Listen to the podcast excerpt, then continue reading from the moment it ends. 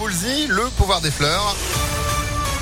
Juste après la météo et puis l'info de Sandrine Ollier. Bonjour Sandrine. Bonjour Phil, bonjour à tous. À la une, la future grande tour de 43 étages à la Pardieu, c'est pour fin 2023. Baptisée Tout Lyon, à deux pas de la gare, elle sera composée de bureaux principalement occupés par Rapicil et par EDF mais elle abritera aussi des commerces, plusieurs espaces de restauration et un hôtel 4 étoiles. Tout Lyon et ses 170 mètres de haut s'inscrivent dans le projet de la transformation du quartier de la Pardieu.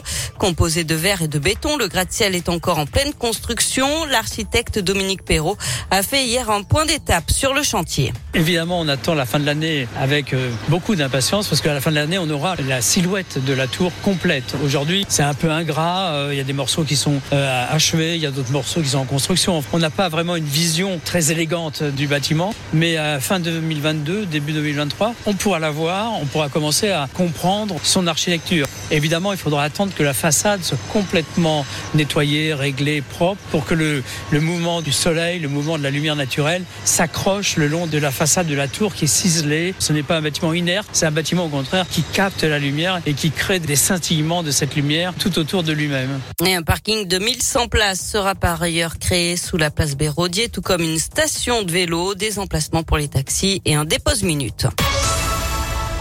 On devrait vivre euh, la journée la plus chaude de la semaine aujourd'hui avec 33 degrés attendus à Lyon. Cet après-midi, des records devraient être battus un peu partout en France. Cet épisode de chaleur devrait continuer jusqu'au début de la semaine prochaine. Ils avaient menacé Grégory Doucet sur les réseaux sociaux. Un habitant de Bron et un autre de l'Eure ont été condamnés pour outrage à personne dépositaire de l'autorité publique. Ils écopent de 1000 euros d'amende avec sursis et ils doivent verser un euro symbolique au maire de Lyon.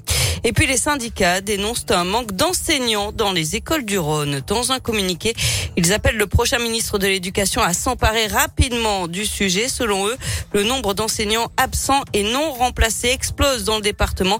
Ils réclament des embauches rapidement. On passe au sport avec du basket et l'Asvel qui termine en première place pour euh, les Villeurbanais. Donc après leur victoire à Limoges, 79 à 70 hier, ils auront l'avantage du terrain pour les playoffs. Les Villeurbanais affronteront Cholet en quart de finale. Chez les filles, l'Asvel a pris une belle option pour se qualifier pour la finale du championnat.